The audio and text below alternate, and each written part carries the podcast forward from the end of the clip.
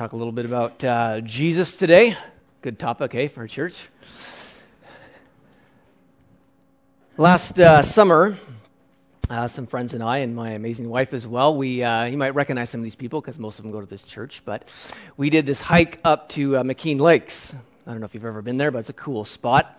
Uh, it's kind of a long hike, maybe three hours. It's very steep, but uh, we were going to all go up there, and we uh, spent the night up there. And so we had uh, uh, hike up there with tents and sleeping bags and food and drinks and all that kind of stuff. But uh, um, we don't do a lot of overnight backpacking in our family, so I didn't have like one of those fancy you know, backpacking tents, and I didn't have like one of those fancy sleeping bags that goes like this small and a nice, you know, tiny little air mattress, but who wants to sleep on those anyways, right? So, so I, I had to pack like my big four man tent, which was about this big, and then big sleeping bags, and and uh, I didn't want to sleep on one of those little foamy things, and because we didn't have one either. But so I decided to bring our big big air mattress, so me and I, I could both sleep on it. But I was like, how are we going to blow that up? So I had to bring my little battery powered compressor, and I mean, my pack was about 65 pounds we weighed. It was like crazy heavy. I didn't even think we could make it up, but uh, struggled up there. It was very hard. Uh, sold, shoulders were sore. My back was sore. I had to rest all the time, but, but made it up there. And uh, it wasn't easy. I can tell you, when I was carrying that pack, I didn't have a lot of freedom.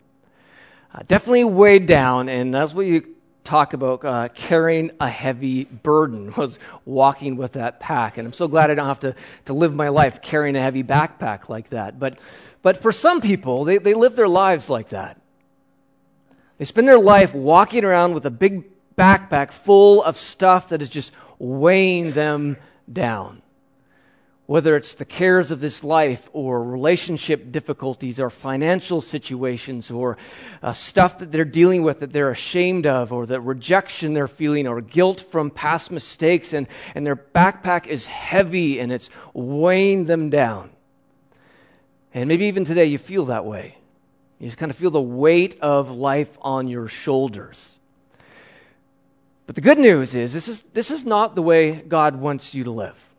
This is not the way He wants us as His creation to live. He wants us to live in freedom and in rest. And uh, Jesus, I guess I'm looking this way, uh, said this Come to me, all who labor and are heavy laden, and I will give you rest. Take my yoke upon you and learn from me, for I am gentle and lowly in heart, and you will find rest for your souls. For my yoke is easy and my burden is light. That Jesus wants us to live into this reality. That our souls would, would truly be at rest. That we would live a restful, kind of free life. I mean, yes, we have trouble. Yes, we have struggles, but it's not that we're weighed down. Mean, you just think about your soul today. If you were to take like a deep breath, you just, you just feel at rest with God Do you feel free? Uh, this is how Jesus wants you to live. And Jesus came to hopefully sort of take that backpack from us if we're willing to give it to Him. Uh, the reason why we get weighed down so much in life is because we try to be the leader rather than giving that over to Jesus. When we try to lead our lives, we basically begin stuffing things in our backpack that we're not strong enough to fix or to handle. I mean, uh, when you run into a situation at work, you're like, oh, I'm going to try to deal with this, and you put that in your pack, and then you're not doing well with your wife or with your son or daughter, and you stick that in your backpack. And then you, you keep messing up in an area and you're ashamed and you stick that in your backpack, and pretty soon life begins to feel heavy. Because you're like, I got to handle this because I got to lead my life. And Jesus is saying, No, no, let me lead your life. Let me take that backpack.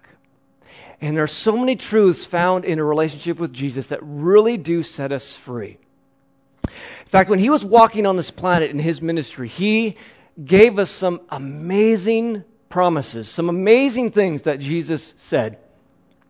For instance, he said that in him forgiveness is found. In Mark 2, it says, The Son of Man has authority on earth to forgive sins. In many places in the scriptures, it talks about how Jesus can forgive sin. I mean, imagine that. Just, just being totally free from every mistake you've ever made.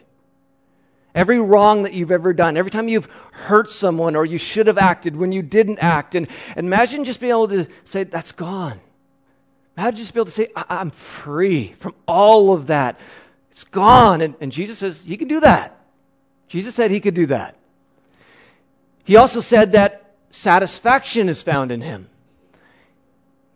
He is bread and, uh, and water. He talked about that He is the bread of life. The one who comes to me will never go hungry, and the one who believes in me will never be thirsty. And he's just talking about the satisfaction. I mean, imagine just coming to this place where you actually feel satisfied in life. Where all of a sudden you don't have to like keep striving for more money and striving for the latest thing and striving for the perfect relationship because maybe I'll find satisfaction, then ended up being disappointed. Imagine if if you could just be satisfied with whatever God has given you. Jesus said he could do that. Jesus also said that he can help. We see that he drove out spirits of the world a word and healed all who were sick. Matthew 8 says he got up and rebuked the winds and the sea, and it was dead calm. We see Jesus, when he walked this planet, had power over nature. He had power over sickness. He had power over death. He, he would raise people to death, to back to life sometimes. I mean, nothing was too hard for him. I mean, imagine if you had a friend, someone who was just with you at all times who could do anything. Jesus said he can do that. That he can be with you and never leave you nor forsake you and be all powerful. He also talked while he walked this planet about being the truth. He said, I am the way and the truth and the life. He said, No one comes to the Father except through me. I mean, one of the hard things about living in a society with so much information in the internet is like, how do you know what is true? I mean, you hear one report and then you hear another. I mean, eh, we have all these religions and faith. I mean, that one says it's the one and this one says it's the one. And we have all these truths. Like, how do we know which one's right? Imagine if someone really knew. Imagine if someone really had the truth. You didn't have to keep searching here, there, and up high and down low. That if you could go to someone who really had all the truth. Jesus claimed that he was that person that he was the container of truth. He also talked about that eternal life was found in him. John 10 he says, I give them eternal life, and they will never perish. No one will snatch them from my hand. I mean, we all know something's coming, right? But imagine if you knew for sure that you were going to be okay. That if you knew that if you had a heart attack or, or you, you got sick or you died at an old age or a young age, that you were going to be okay. That for eternity, you were going to be okay. Jesus said that he could figure that out for you, that he would have that handled. He made so many promises on and on about abundant life and, and streams of life just flowing out of you. He made all these promises and all these claims, but then something kind of weird happened. He died on a cross. I mean, this guy who like raised people from the dead and healed sickness and did all these amazing things. I mean, he died on a cross. And in John 19, it says, Then Pilate handed him over to them, to be him over to them to be crucified. So they took Jesus, and carrying his own cross, he went out to the place called the place of the skull, called in Aramaic Golgotha. There they crucified him along with two others, one on each side, with Jesus in the middle. This crucifixion was like the most horrible way to die. I mean, back in the day, you know how we as parents, you know, when our kids say something nasty, we don't say that word. I mean, back then, that's what they would do when kids would mention the word crucifixion. Don't say that word. It was so horrible. It was a place reserved for criminals and rebels. And this person who went around loving people, healing people, raising people from the dead, ends up dying on a cross. And you can imagine the disciples just like, what's the deal with this? Right?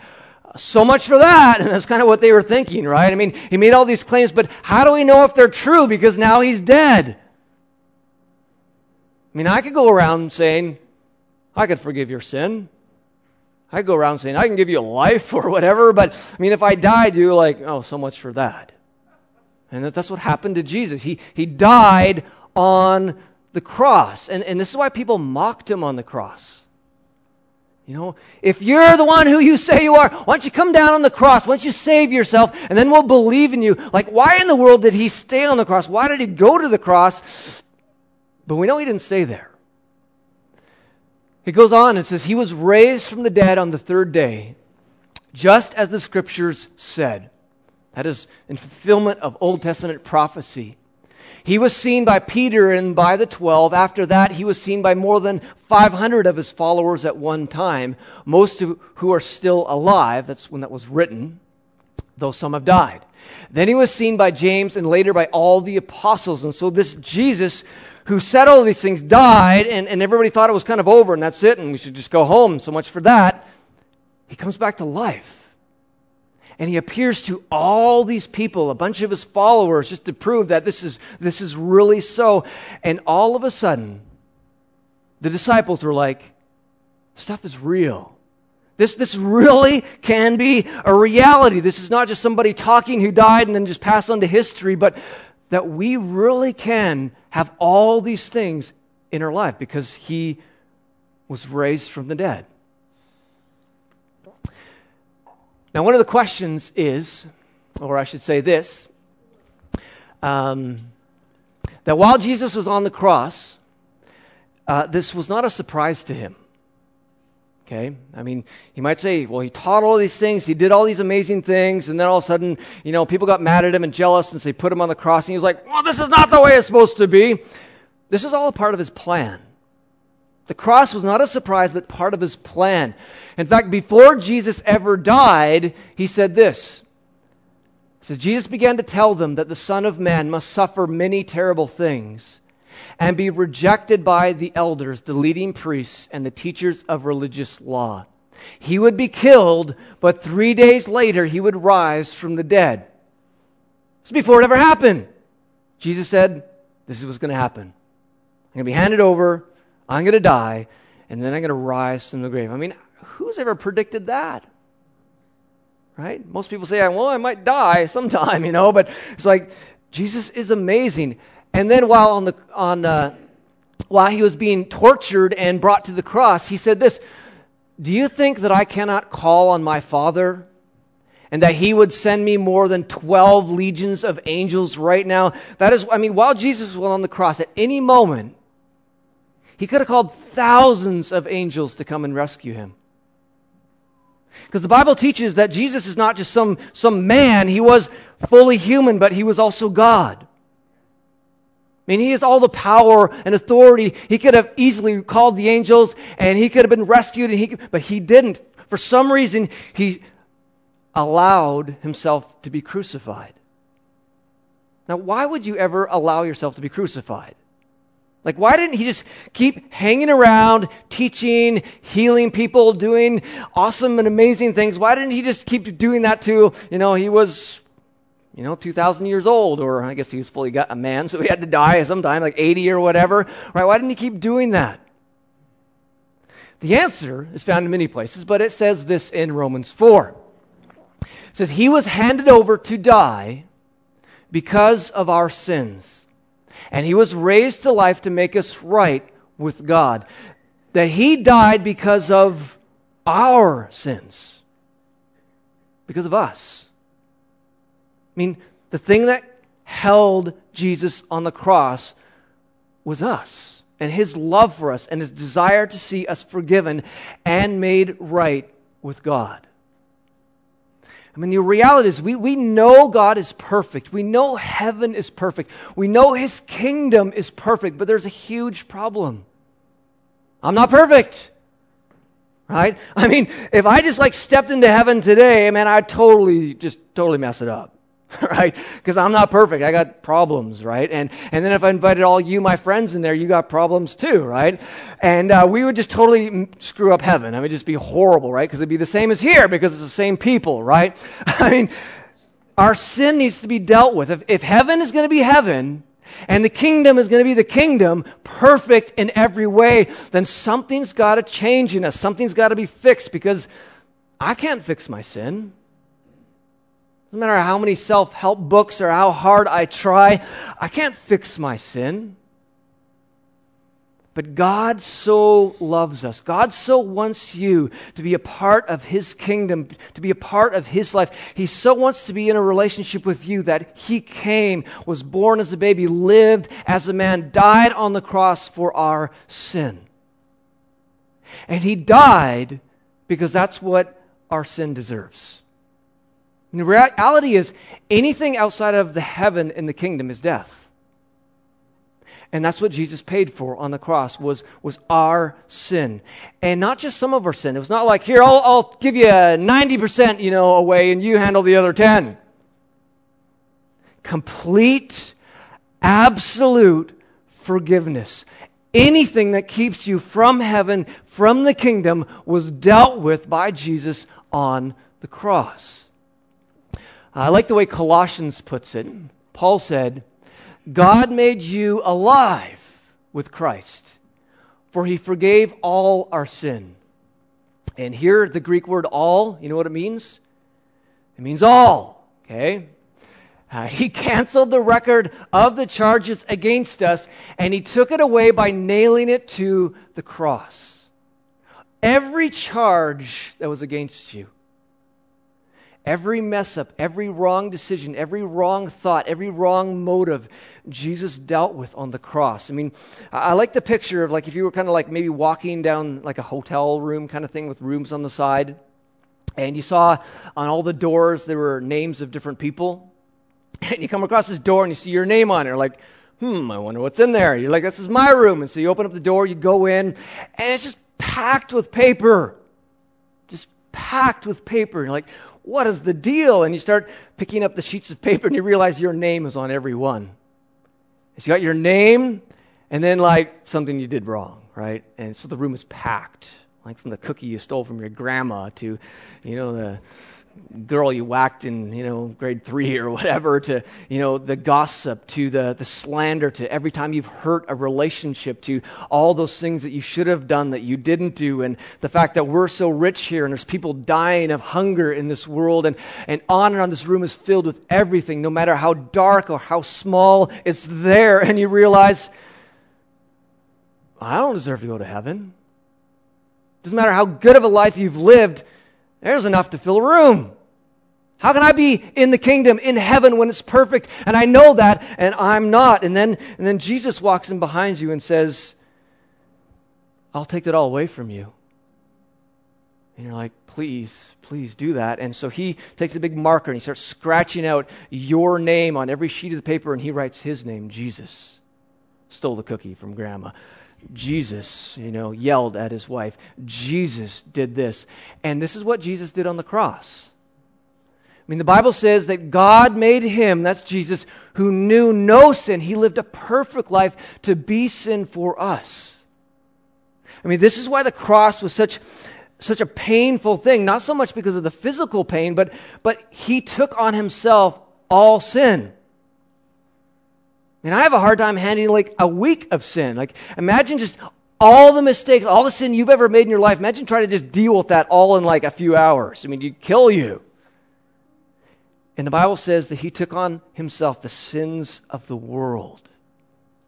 All of our sin in Jesus is erased. It is no more past, present, future. Because if you sin 10 days later, you know what? He doesn't like, oh, I got to go back to the cross because you sinned again. Once for all, it says in the book of Hebrews, in Christ. I mean, you really do not need to walk any longer filled with guilt. You don't need to keep walking in shame and rejection because it's gone. It doesn't matter what you think or what Satan says to you, Jesus is the truth. And he says in him is forgiveness. But you know what? This is still not enough for heaven. Because you're like minus 10,000 or 20 billion or whatever, all your sin is forgiven. It just brings you to zero. You need more than zero to get to heaven. Heaven is perfect. You need to be perfect. In fact, uh, Jesus said this, Matthew 5. But I warn you, unless your righteousness is better than the righteousness of the teachers of religious law and the Pharisees, you will never enter the kingdom of heaven. And the Pharisees were like the extreme Olympians of doing like whatever the Old Testament law said. I mean, these guys were, per, they just tried, their, all of their energy went to doing the right thing, even though they ended up doing the wrong thing a lot of time. But Jesus says, you need to be better than those guys. It'd be like saying to us, hey, if you want to get to heaven, you need to be better than the best Olympic athlete. I think we would be like, I mean, it's not me, right? You know, I ate too much pizza last night or something. Jesus also said in Matthew 5, you are to be perfect, even as your Father in heaven is perfect. Are you perfect as God? No, I'm not as perfect as God. But, but heaven is as perfect as God. We know that because we're like, heaven is perfect. It's going to be awesome. It's going to be wonderful. His kingdom is perfect. And so for it to be that way, we need to be as perfect as God. But I'm not as perfect as God. I mean, we need to have some bonus points, not just forgiven. And the Bible also says this that Jesus became sin for us so that we might become the righteousness of God. See, that's not the end of the story. Jesus, after he puts his name on all of that paper and you're totally forgiven, he says, Come with me.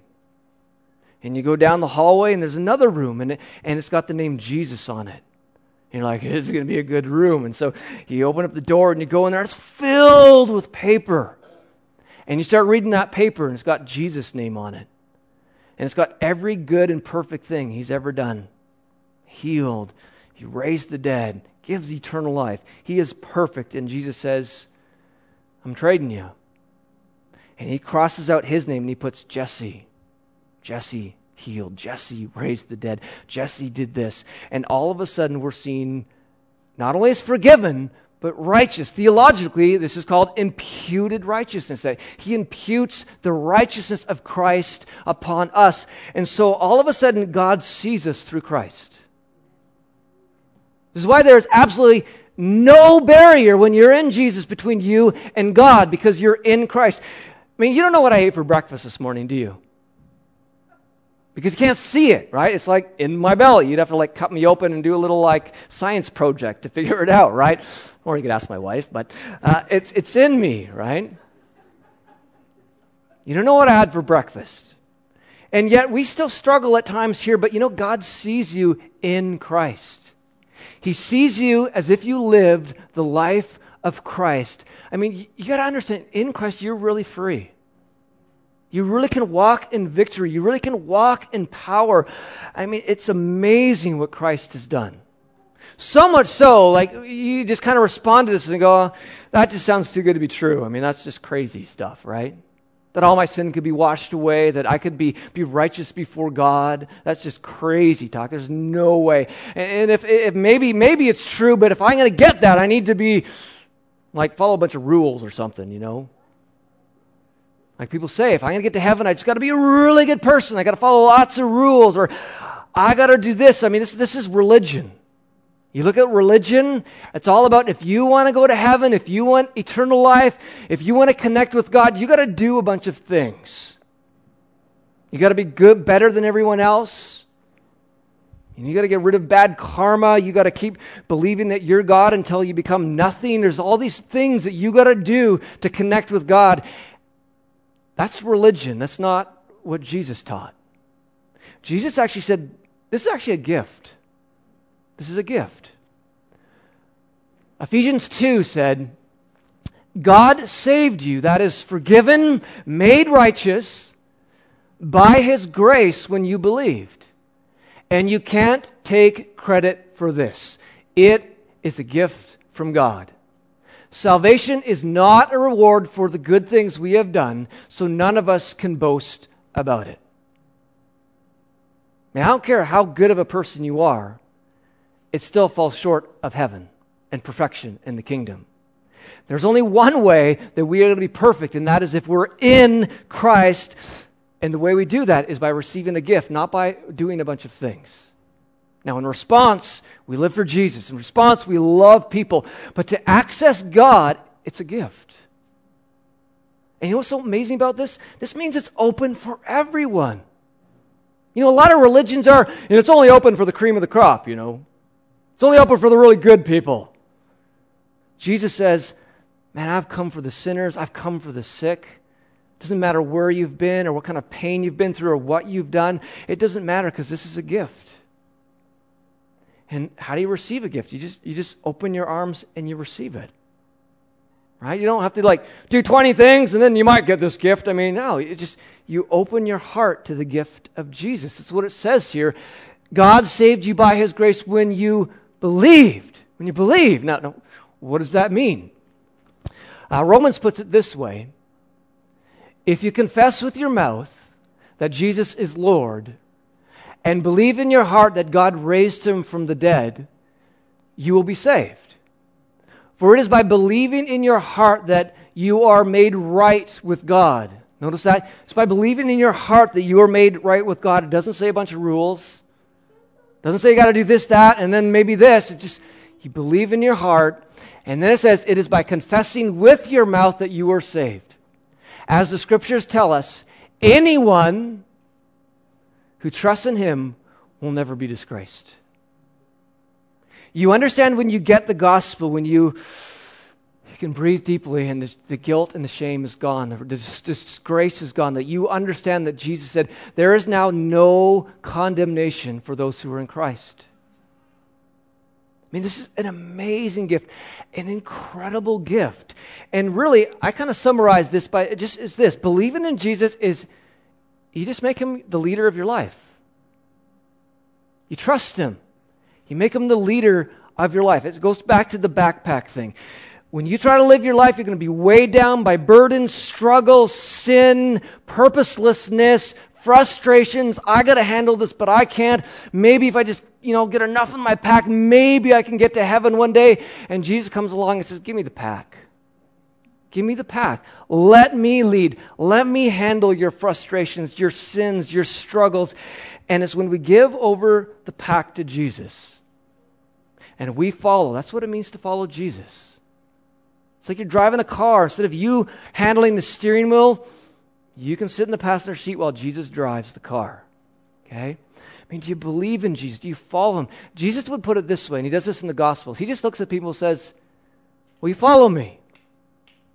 Will you follow me? And if you decide to receive this gift of grace and forgiveness and you decide to, to follow Jesus wherever you're starting from, I mean, you're going to begin to see all of these promises that we talked about freedom, eternal life, grace, a purpose, abundant life just begin to work itself in your life because those promises were not just for 2,000 years ago, they're still for today. And the church is filled with people who experience this, have been changed by Jesus for the better. It's an amazing gift. And I just want to close our time here with a little video clip, and then I'll pray.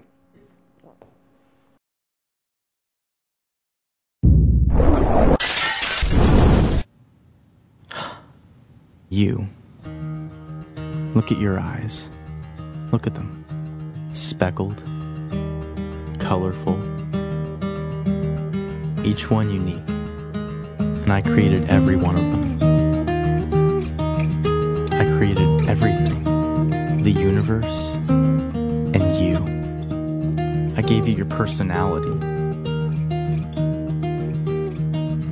I made you pure, complex. And every day, I give you life. I love you. Something happened. You cheated on me. You didn't trust me. You sinned.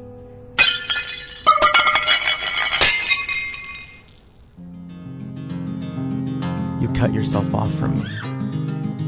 And although you're still alive, you were slowly dying. So you looked for other things.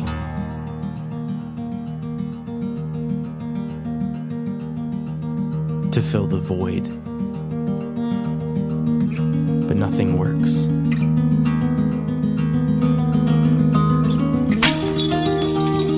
It just kills you faster, and it separates us more and more.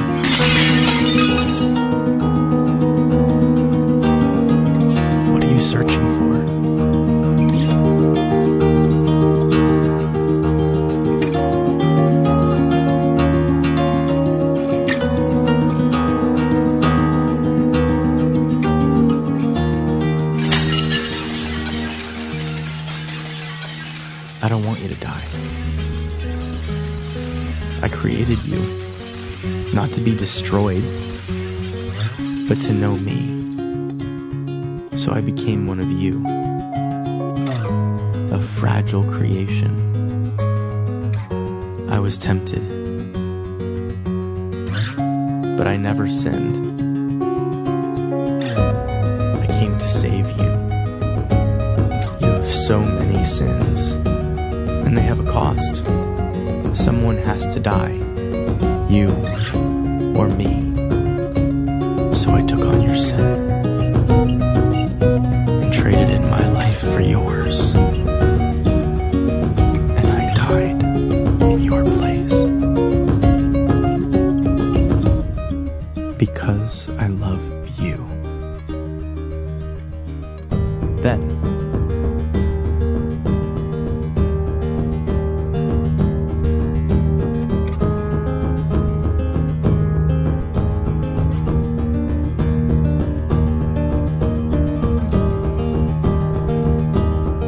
rose from the dead.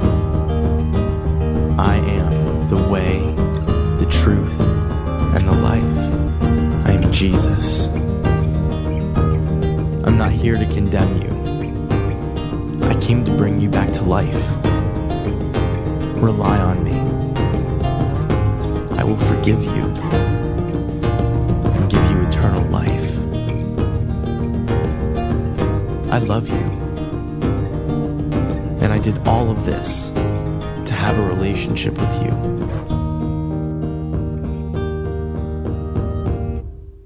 Will you follow me? Let's uh, pray together. Jesus, we thank you for coming for us. We thank you that you didn't leave us in our sin. How you loved us so much that you wanted us to be part of your kingdom and part of heaven. How you rescued us.